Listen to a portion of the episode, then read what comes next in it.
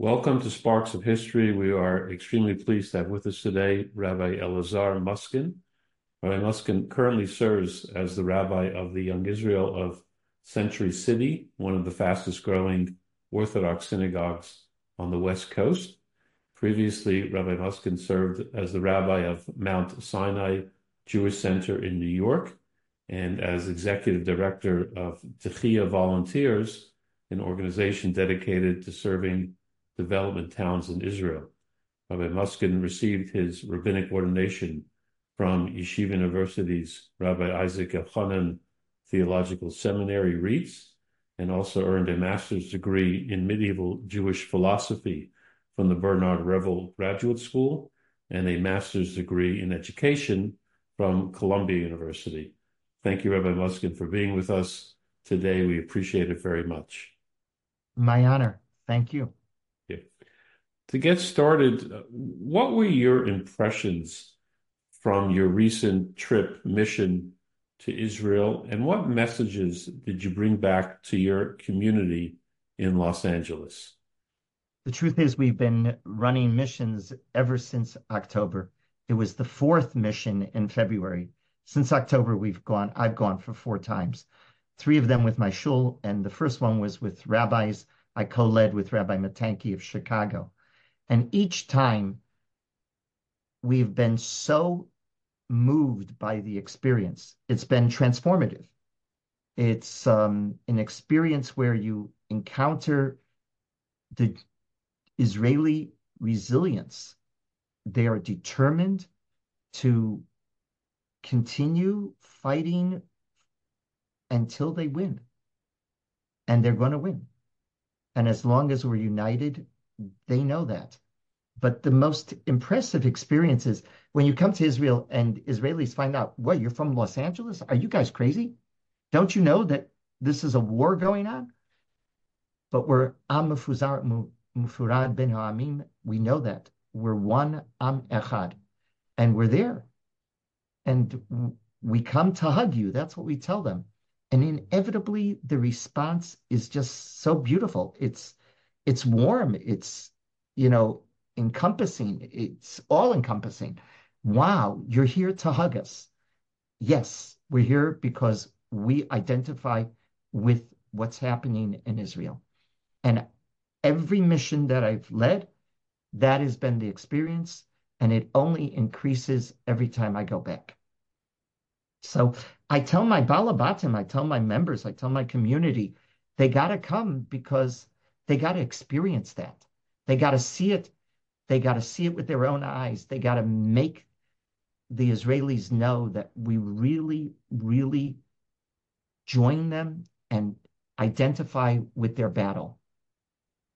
So that's the message. That's the most important message. And and how has the Los Angeles Jewish community at large, in addition, of course, to, to your synagogue, responded to the events of October 7th and in this age of social media, and how has the Hollywood community reacted to the events? Honestly, I am not familiar with how the Hollywood community has reacted. I don't have a personal contact with actors and actresses, um, not many at least.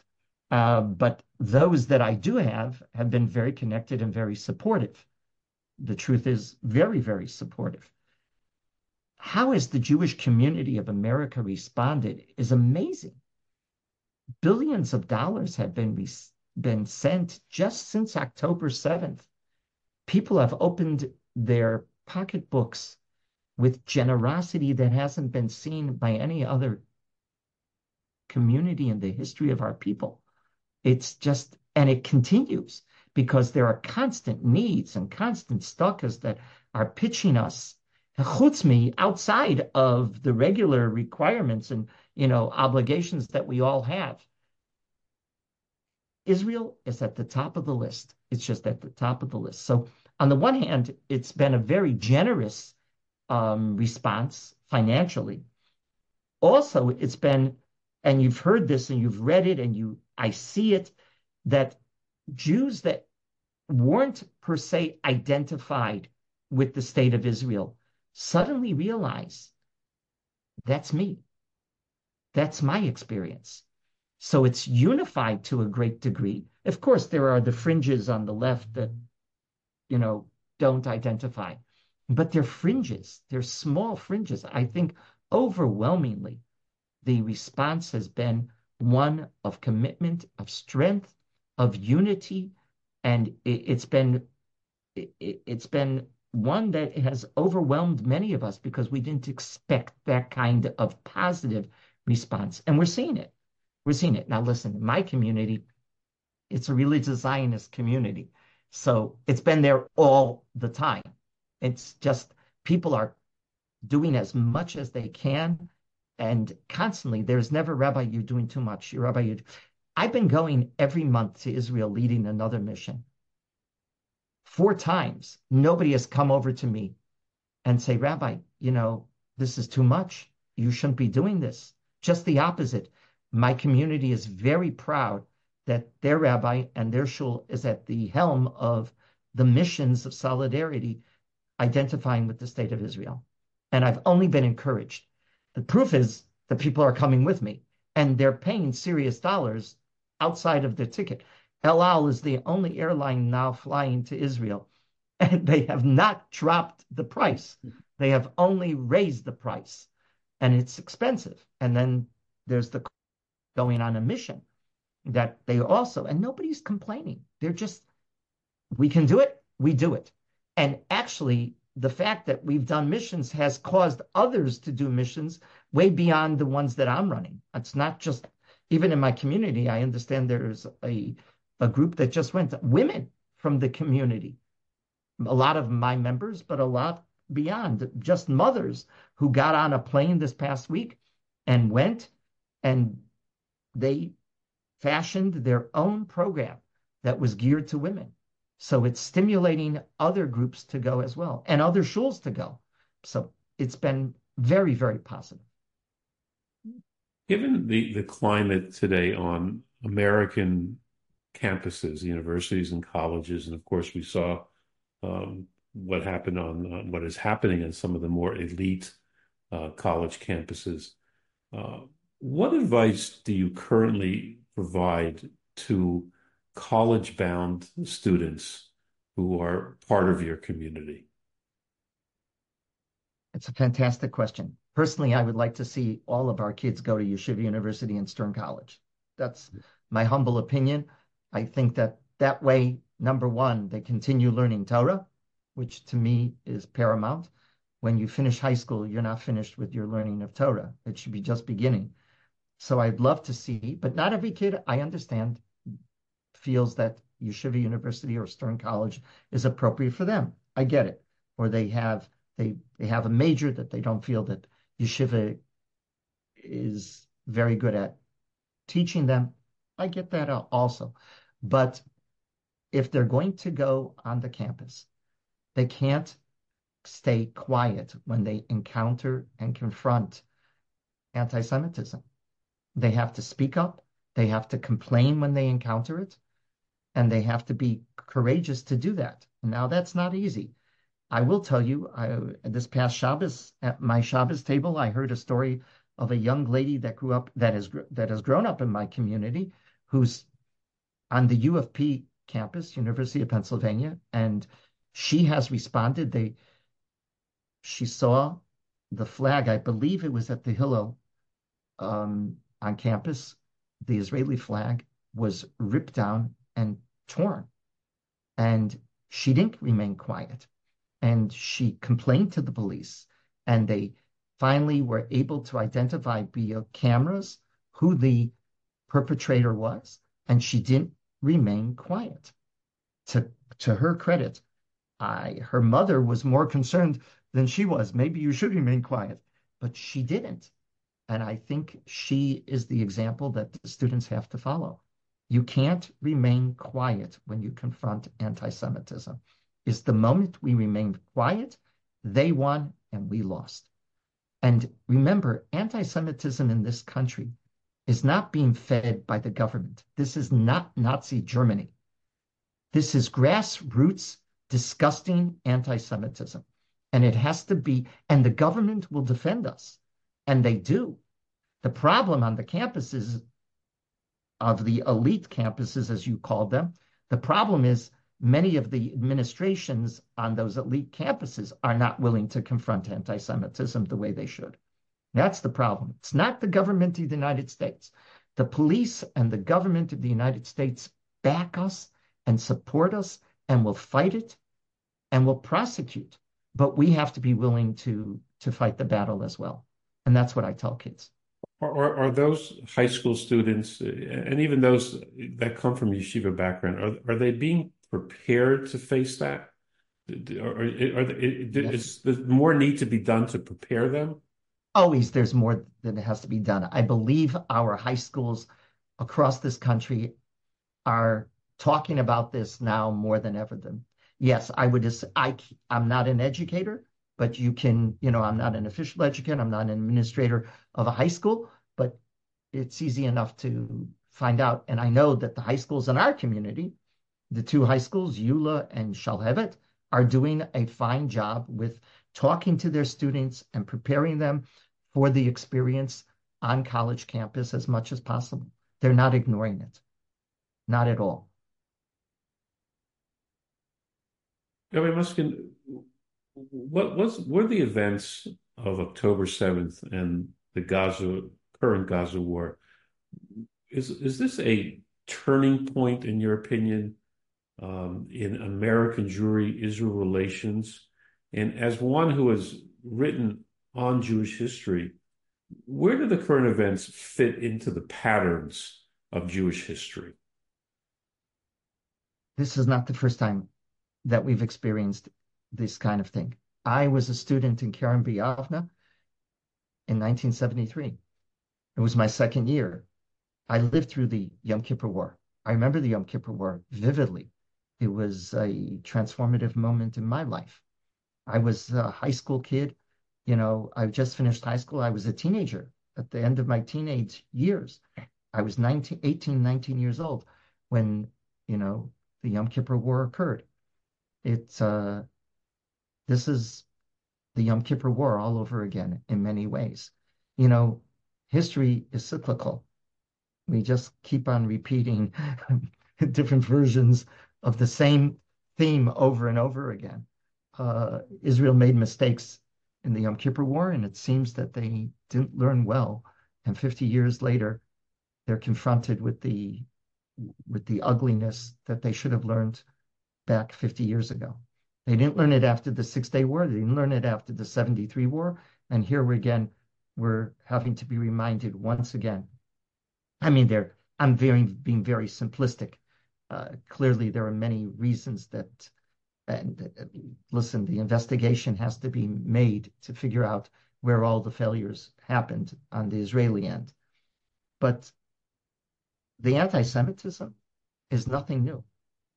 And I think it's important, very important, that American Jewry understands this is not Nazi Germany.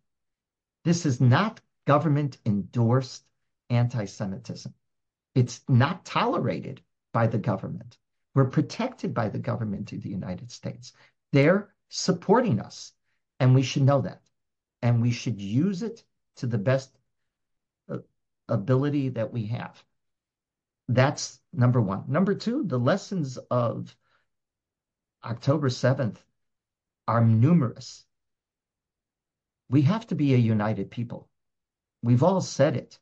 You're you know, the logo of the country is we're united will be victorious, correct? You say that all over in, in Israel. In Hebrew, there are signs all over the place. I think that Israelis are tending to forget that now that we're four or five months post, you know, the start of this terrible experience. But they can't forget it. They have to stay united. They really do. For the goal has to be achieved. When we have the same goal, we'll achieve it. I think that that's crucial. And I think is American Jewry is looking to Israeli society and saying, hey guys, why is the un- unity starting to fray? You know, politicians are at fault to a great degree, no question about it. but the Israelis have to keep strong and they have to remain united. And if they allow the unity to fray, we're going to pay for it all over again. So I think that that's a lesson from the from the October 7th massacre that we got to keep on if you know in the forefront all the time. Unity will serve us and we will win. The moment we dis, dis you know allow unity to fail, the opposition will win. No question about it. But I what, think what, that what, what is the spiritual power? What's the deeper spiritual power of unity? Like what, what achdut? We talk about achdut. What, what what's behind it? You know, everyone understands that you know together you're stronger than when you're separate. But as a as a rabbi, what's the spiritual implications of of unity? Why is it so important? Look, we're about ready to celebrate Purim, right? Um, Esther understood that. Esther understood very well. That was her command in the fourth perek of Megillat Esther. She says, Hey, I'm going in. I'm going to confront Achashverosh. I have not been summoned. I'm going to put my life online, but everybody has to fast with me. We have to be one fi- family. We have to be one community. When we're one family and one community, Hashem listens. We know that. It's when Mordechai calls out, Rav Soloveitchik notes this about Mordechai calls out with a tremendous pain. It's a loud voice, gadol. And Rav Soloveitchik says, what are we talking about, a decibel level? He screamed out, he cried out. No, he wasn't crying for himself. He represented all of the Jewish people. That's what gadol means there. When we're united, HaKadosh Baruch Hu listens as well. That's the spiritual element that has to constantly be taught to everybody. When we're united, Hashem listens. Hashem is listening carefully. And we have a power of the unity of the Jewish people is, is just a power that we've seen throughout history. We know that. It's, it's the most important lesson spiritually that we have to keep on reiterating.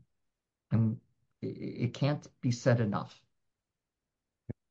Uh, again, this has been uh, inspiring, and um, I'm asking you should continue to go from chayil to chayil, from strength to strength, and uh, keep visiting here in Israel. And uh, Amen. We, we we we love the you hugs. inspire us. what are you talking about? You inspire us. we love the hugs, and, and, I'll tell you.